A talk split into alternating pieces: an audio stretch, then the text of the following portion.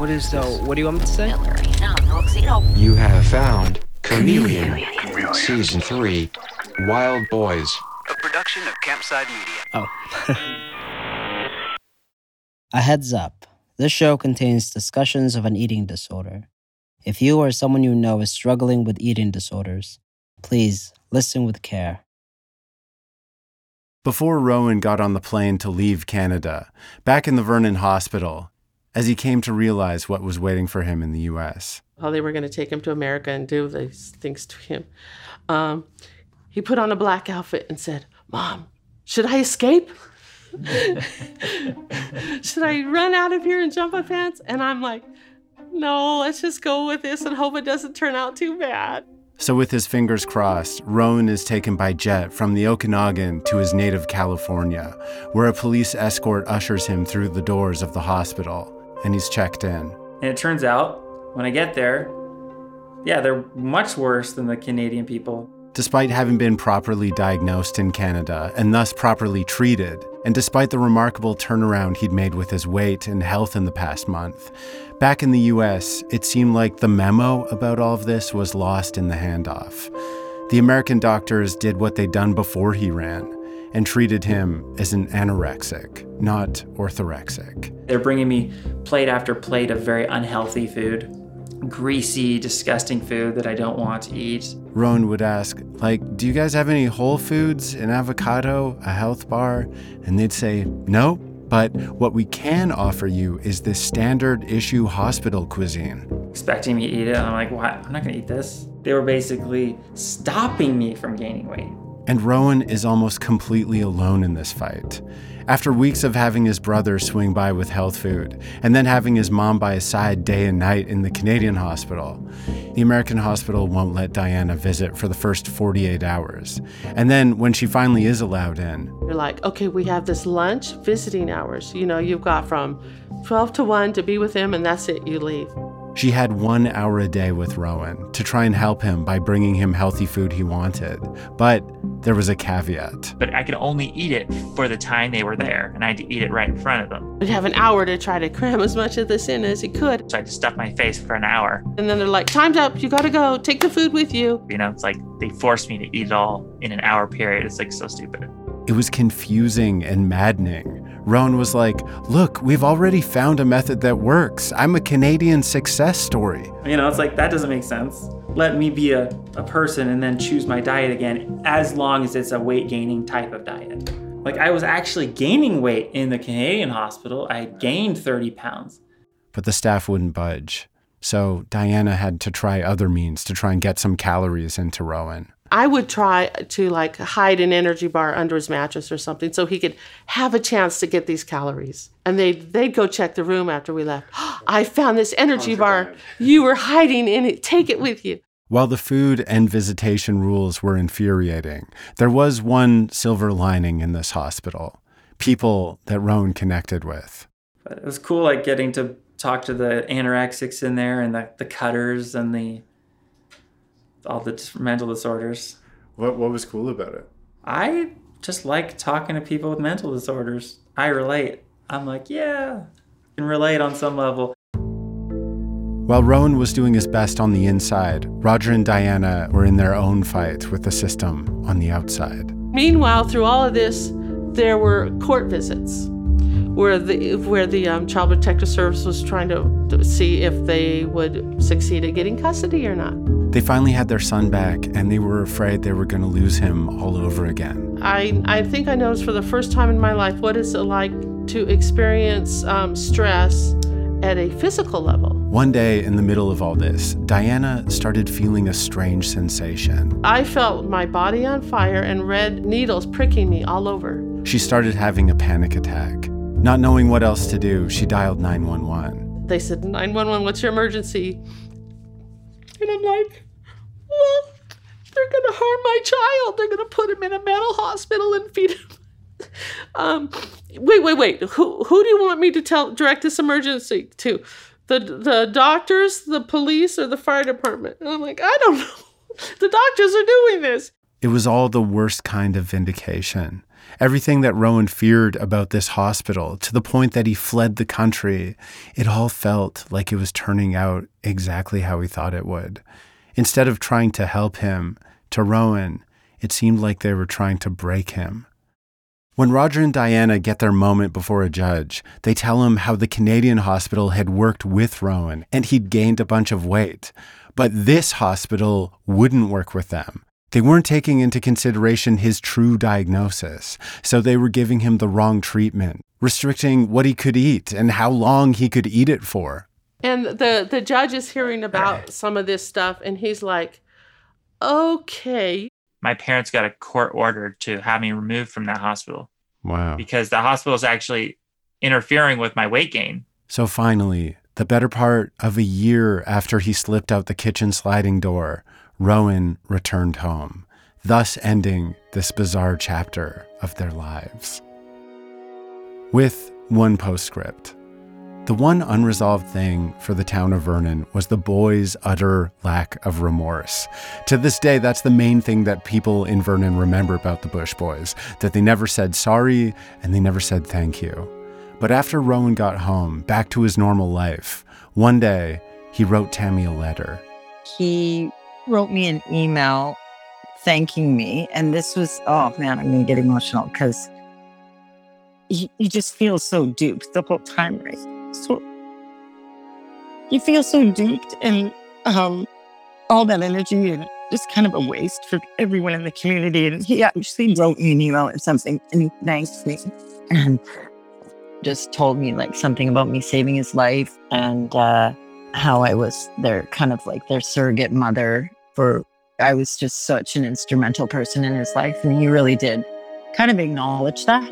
Mm-hmm. So just that was really impactful to me because it was like, you know what, of course I'm going to forgive you. With Vernon in the rear view, the boys now had the rest of their lives ahead of them. Which takes us to one of the biggest questions I and anyone who's ever heard this story has. Whatever became of those Bush boys? And what they've done with their lives might surprise you. Or maybe, if you've come this far on the journey, it might not surprise you at all. I'm Sam Mullins, and from Campside Media, this is Chameleon Wild Boys, our final episode, Part 9 Eternal Life.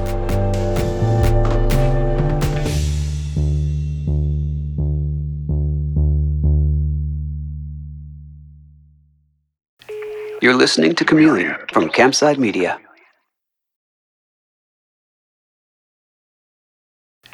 You're listening to Chameleon from Campside Media. When Rowan returned home, it was, in some sense, to a very different home than the one he left. It was, for the first time in his life, a home without Kyle in it. A decision that was sort of decreed to Kyle. the general feeling was that okay let's just let's have you not be around Rowan because you know people some people don't think that's a good idea right now so i'm like okay fine you know i don't want to what am i like you know like this is fine uh, yeah okay i'll take some time away and I, I went away somewhere And where was that somewhere that Kyle went? I'll give you a guess. Wait, you won't get it. He came back to Canada and got in first try. i remember hitchhiking from the east coast of canada to the west coast in 2004 Wait a second. That's like the same year that this happened. yeah i think oh well, i think i hitchhiked in the fall of 2004 Which begs the question what does one have to do to not be allowed into Canada? I was even told by someone in Vernon that he came back through town on his hitchhiking tour. While Kyle was finally on the Canadian adventure he'd always talked about, back at home, Rowan was learning to manage his orthorexia. His weight and health had stabilized, and he was back in high school doing independent study. And he was inches away from graduating when he got a much more appealing offer. Another land of fruit and plenty beckoned. I was about 10 credits away from finishing when some of my friends were going to fly to Hawaii. So I decided to go with them. There was some sort of plan about starting a small raw foodist catering business, but that was quickly scrapped upon arrival. And Rowan's two friends bailed on Hawaii altogether. But Rowan stayed for a familiar reason. And then I went to the Big Island and lived there for nine months on a fruit farm. And I was so free. You know, I was just free to like go all around the island and hitchhike and, you know, uh, hanging out with people because there's constantly people coming through. So you're talking to new people all the time. The vibes he describes in Hawaii sound very similar to the Canadian hostel. But this time, Rowan could actually be himself. It felt like he was making up for lost time. He hadn't been very social as a teenager, and then there was the whole Canadian thing. So he was experiencing the adolescent elation of first time away from home, first job, first party, all rolled into one. And there's like drum circles at night and like uh, crazy parties, you know? Right. It was like a, a, I I missed the whole party life because I never like went to parties in high school or anything. So like, you know, 9 months in Hawaii. It was weird. It was wild. Weird and wild and as he soon discovered, often nude. There was a nudist element there. That was that was weird. That was a shock. There were so many things that made Hawaii feel like the perfect place for Rowan, but this thing really tripped him up. It was a few steps outside his comfort zone, and he had a very Rowan internal wrestle about it. You start to feel weird if you don't accept them. And you, you know, you feel weird if like, oh, you're like, you're covering yourself. Like by you not being open to it, it's almost like, in a sense, judging them, like, like you're better than them, or somehow you're more moral, or somehow you're more pure. But Rowan decides, well, when in a Hawaiian nudist fruit farm, I end up just adopting their little nudist thing because, in a way, to make them feel more comfortable. Right. You know what I mean? Rowan could have stayed in Hawaii forever. But even as he dropped trow, partied it up, let loose, what Rowan couldn't let loose was his own mind. The mind that reveled not in partying, but in pondering, asking the big questions with Kyle. That mind is still going. Like when he opts in to the nudity. He doesn't just opt in and be like, I guess I'm a naked person now. He opts in and he thinks, what does it mean that I opted in? Wouldn't have been my first choice, but you go into a culture, but we decide ahead of time. We get to decide what culture. And this is about separating people based upon their preferences. And then it just all leads to cool philosophical questions, but I don't know. There, under the only in Hawaii canopy of stars at night, surf in his ears, Rowan couldn't stop wondering if this really was the life that he wanted. Though it was very fun, you know, doing all this stuff and living life with the hippies, you know, the hippie life in Hawaii, it felt like a self indulgent life. Yeah. Like, this is fun. I could live like this. But then I started to feel guilty.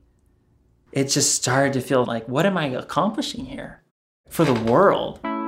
So Rowan put on a pair of bottoms and flew home, where he and Kyle were reunited and they jumped right back into their trademark philosophical deep dive conversations.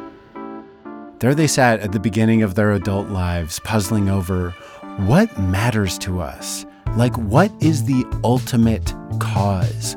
What should we devote our lives to? Like, really deep. Like, myopically focused on something, you know, just like, let's really figure this out. Let's, like, obsess about this. And they do. Once again, the Horn brothers hole up until finally they realize we got it. We figured out the one thing most worthy of committing our lives to. And so we decided that that's eternal life. Eternal life. Like living forever. Not in the afterlife in heaven or hell, but here on this planet, in these bodies. How are we going to live forever? Let's approach that question very carefully and stack all the odds in our favor. Rowan sounds like he's giving a halftime speech. Even if it's a long shot, like even if it's hard, even if it's considered crazy, like even if it's considered that's like that's like ridiculous. Like if it's that important, you just go for it. You just put everything there. But what could they bring to the extreme longevity movement?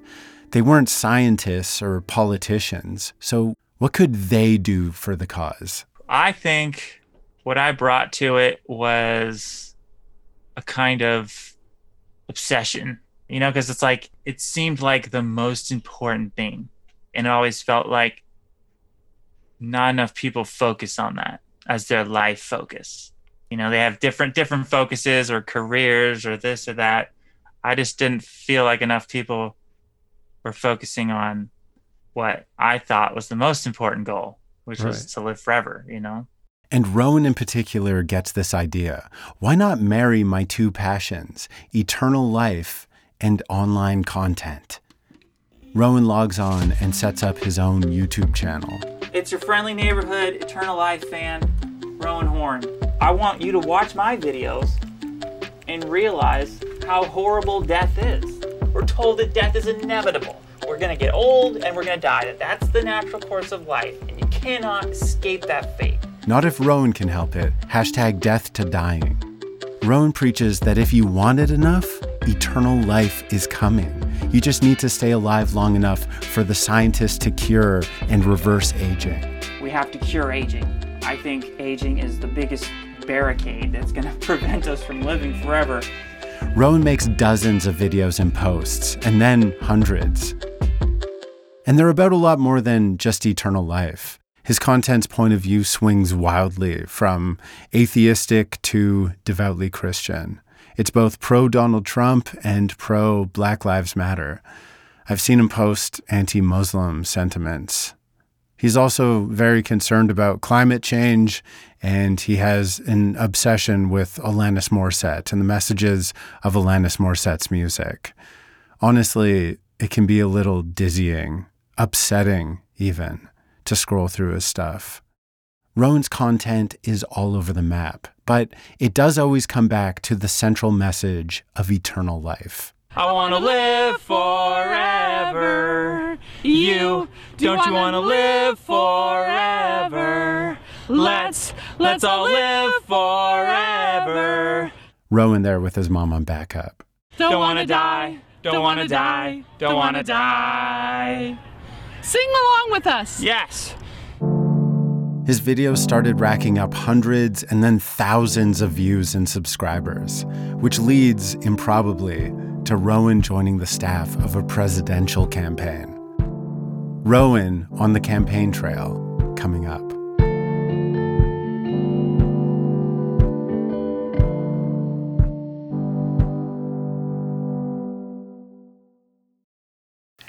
You're listening to Chameleon from Campside Media. Have you ever felt like escaping to your own desert island?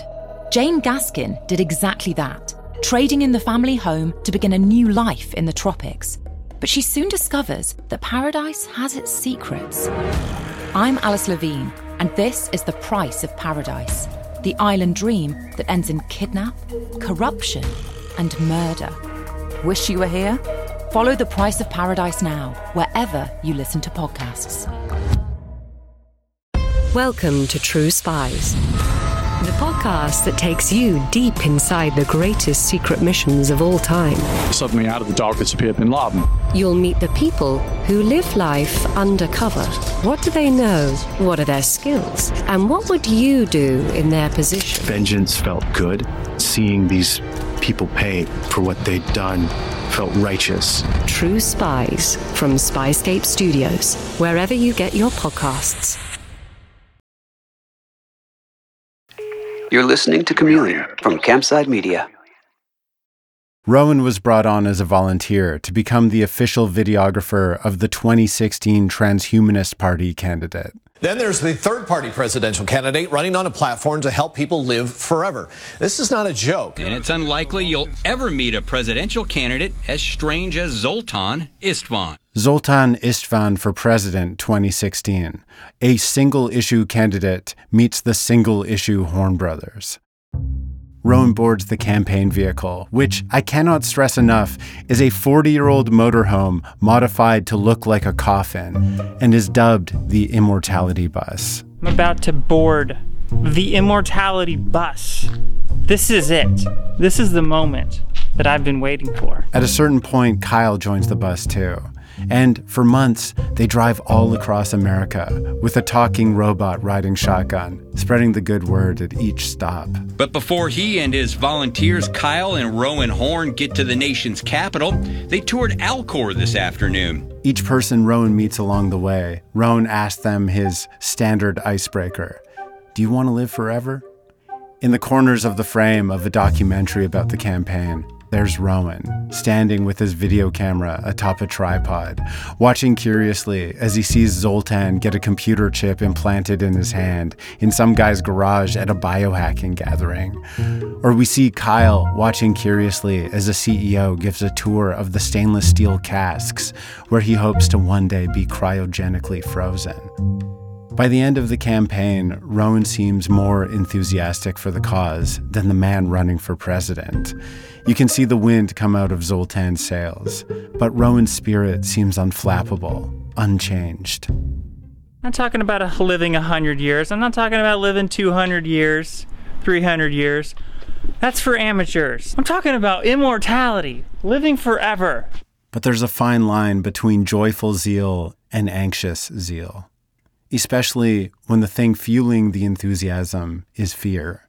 For Rowan, the fear that drives him is the fear that has tormented him since elementary school, since he lost his spleen. I would fear so much the idea that I could die at any moment. I would have that in the background of my mind too often, like that it would cause me too much stress, like physical stress in my body. Like I wasn't channeling the fear right. And so I just just living with that and feeling like I could do nothing about that vulnerability. That's the bad type of fear. The, the bad type of fear is where you feel like you can't do anything about it. You can't work towards something, you know? Somewhere along the line, his fear of dying morphed into a belief that maybe he didn't have to. And he started making every decision on the basis of does this bring me closer to or further from death?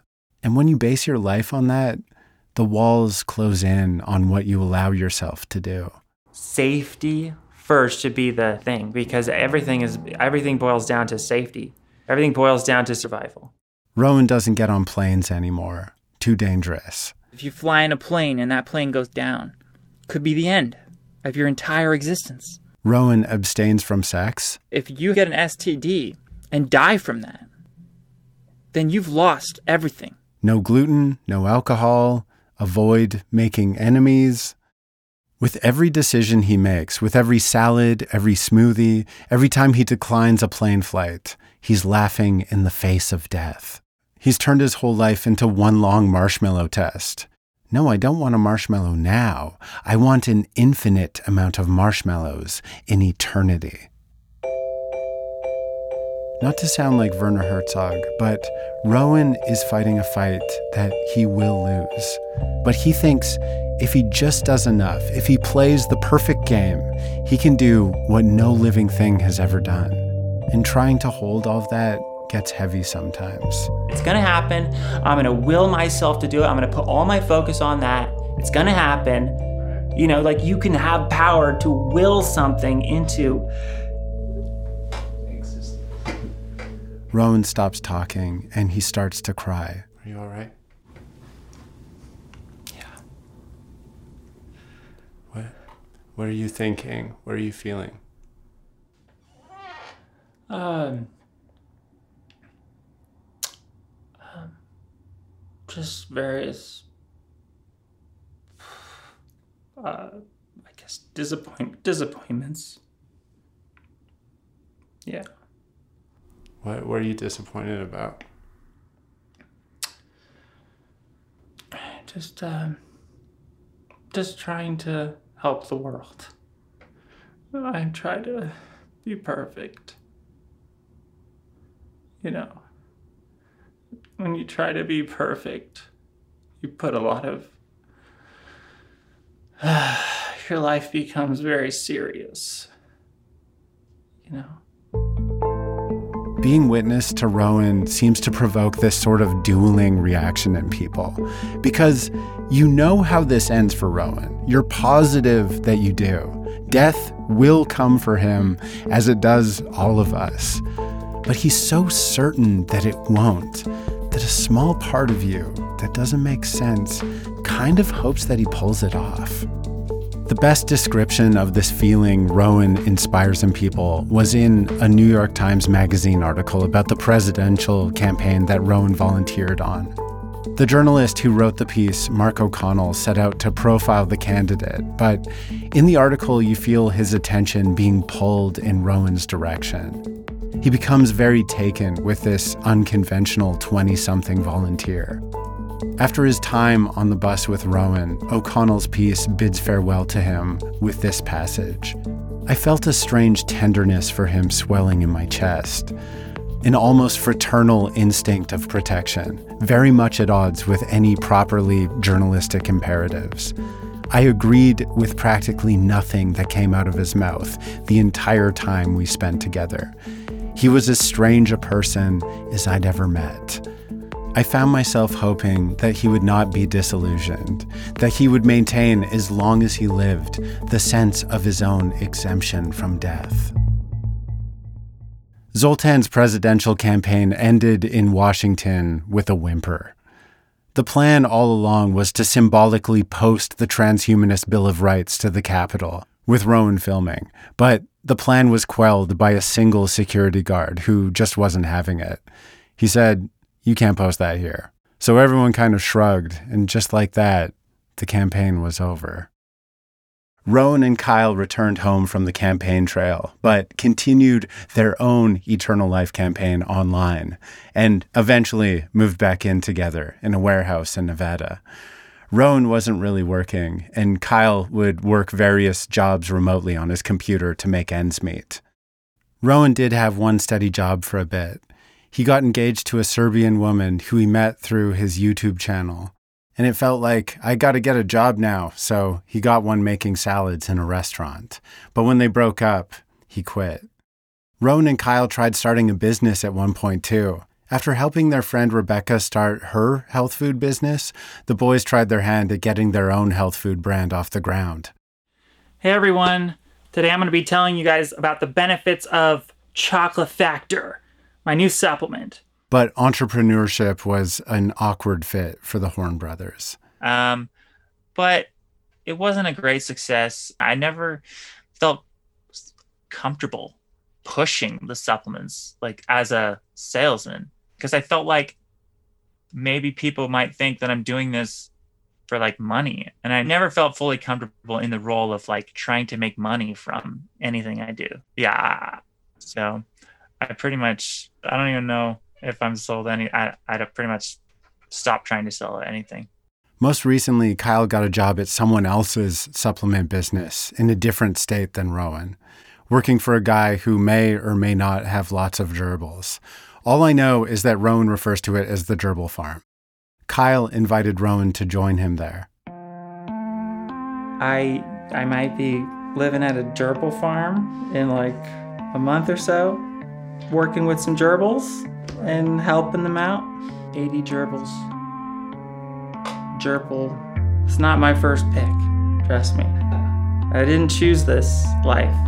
This this gerbil life chose me. Even in adulthood, they're recreating a dynamic that's been playing out since they were kids. They have an understanding. No matter what unconventional thing they might be up to, they look out for each other.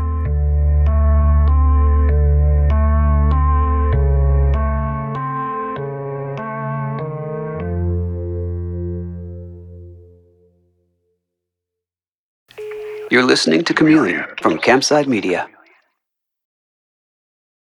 At Grand Canyon University, we believe in equal opportunity, and the American dream starts with purpose. Whether your pursuit involves a bachelor's, master's, or doctoral degree, GCU's learning environments are designed for supportive networking and collaboration. With over 330 academic programs, GCU provides a path to help you fulfill your dreams. The pursuit to serve others is yours. Find your purpose at GCU. Private, Christian, affordable. Visit gcu.edu. In the 1970s, John Todd burst onto the evangelical scene with a shocking tale. He claimed to be a former witch involved in a then unheard of secret organization called the Illuminati and urged Christians to prepare for a violent world takeover. First of all, the number one weapon in everybody's home should be a 12 gauge pump shotgun. Hear the amazing story of one of the originators of the modern day conspiracy theory. From Magnificent Noise and Sony Music Entertainment, this is Cover Up The Conspiracy Tapes. You're listening to Chameleon from Campside Media. The one question I got most when reporting this story that would come up when I'd be packing up my gear and heading out the door was Are the boys okay? I put that question to the woman who has spent the most time with them outside of their family, their best friend, Rebecca Wise. The boys met her, of course, at Whole Foods, where she was working at the time. They helped her start her health food business, and Rowan lived with her and her husband during the pandemic. Which is to say, if anyone knows how they really are, it's Rebecca. Are they okay? Yeah, like are they? I think okay? so. I think they're doing great. And in a way, they're doing better than people who have like a huge house and a mortgage to pay for or like a extremely stressful job you know people who have these huge weights on them mm-hmm. you know it's like they're dead the definition of great is not what you would think for a normal person like oh you got a job you got a wife you got a kids you know you drive a good car but you know, in their level of like peace that they have, they have peace, they have confidence, they have like the they don't have a lot of stress, you know, they're able to focus attention and energy on the things that they want to focus on on a daily basis. You know, they really um, have so much wealth and abundance. And like when you think of wealth as a gauge of like health, too. It's like they focus so much on their health and it's like in a way they're like kings. I asked all the horns how much they think about that time in their lives. If before this annoying Canadian guy started obsessively pestering them about it, if this story is something that they'd share a laugh about or bring up at all. And they each gave me some version of. It's uh, in most ways now like it's a distant memory. Thanks for bringing it back up. It just is what it is. I don't, we don't really reminisce about it. Right. Uh, I'm sure it comes up in one form or another. We mention from time to time, you know, whenever we see Tom Green, we uh, we make the the reference right there. The horns don't think about it much. I myself went a decade straight without having a single thought about this story. It makes me think what a privilege it is that we get to file the story away like this. Because what if Rowan died? My mom and all the adults in our town who saw the boys but didn't get involved would wear the weight of community wide failure forever. Kyle would probably be arrested. Corporal Prose would wonder for the rest of his life if he could have done more. Tammy may never have recovered and the horns would be without their son and brother. But that's not how this story went. Instead, a community rallied, a hockey mom was brave and kind, a cop did the right thing. A hospital treated a boy with compassion and understanding. Instead, we get to tell the story about how, one time, our town saved a boy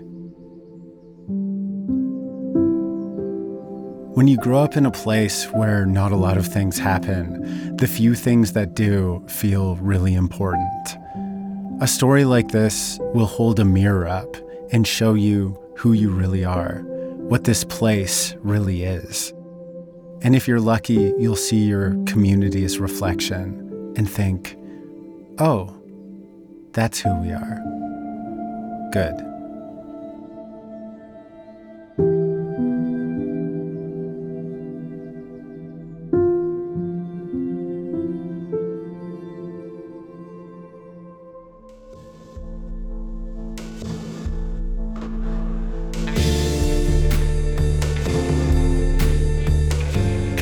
Is a production of Campside Media with Sony Music. Wild Boys was reported and written by me, Sam Mullins. It's produced by Abukar Adan, and our editor is Karen Duffin. Our senior producer is Ashley Ann Krigbaum. Sound design and mixing by Hannes Brown and Garrett Tiedemann. Original music by Hannes Brown, Garrett Tiedemann, Epidemic Sound, and Blue Dot Sessions. Our fact checker is Alex Yablon. Special thanks to our operations team, Doug Slaywin, Aaliyah Papes, and Allison Haney. The executive producers at Campside Media are Matt Shaer, Vanessa Grigoriadis, Josh Dean, and Adam Hoff.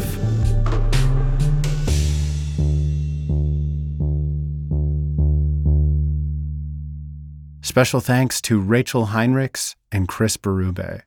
Wild Boys is dedicated to the memory of Scott Wallace.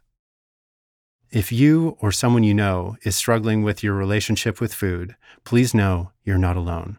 There are free, confidential helplines with people just waiting to help. In the US, you can call or text the National Eating Disorder Association at 1 800 931 2237. That's 1 800 931 2237. In Canada, the National Eating Disorder Information Center hotline is 1 866 633 4220. That's 1 866 633 4220.